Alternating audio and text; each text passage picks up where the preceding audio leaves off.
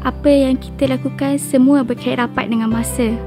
Tidak kiralah kelakuan itu baik atau buruk, masa tidak terlepas dari menjadi sebahagian kisah hidup atau pengalaman dalam diri kita. Saya masih ingat lagi waktu saya belajar dulu, saya down kerana saya dapat result tidak seperti apa yang saya harapkan dan itu merupakan pengalaman kali pertama sepanjang tempoh saya belajar. After dapat result, saya terus call abah saya dan saya masih ingat lagi dia pesan, Kakak, belajar bersyukur dengan apa yang kita ada sekarang sebab tak semua orang ada apa yang kita ada. Tak apa kalau kita gagal sekarang kerana masihlah ada lagi masa untuk kita sentiasa melangkah ke hadapan. Jadi dari situ saya belajar untuk sentiasa bersyukur dengan apa yang saya lalui dalam kehidupan. Selagi mana ada masa, selagi itu kita berpeluang untuk mengubah kehidupan kita menjadi lebih baik dari semalam.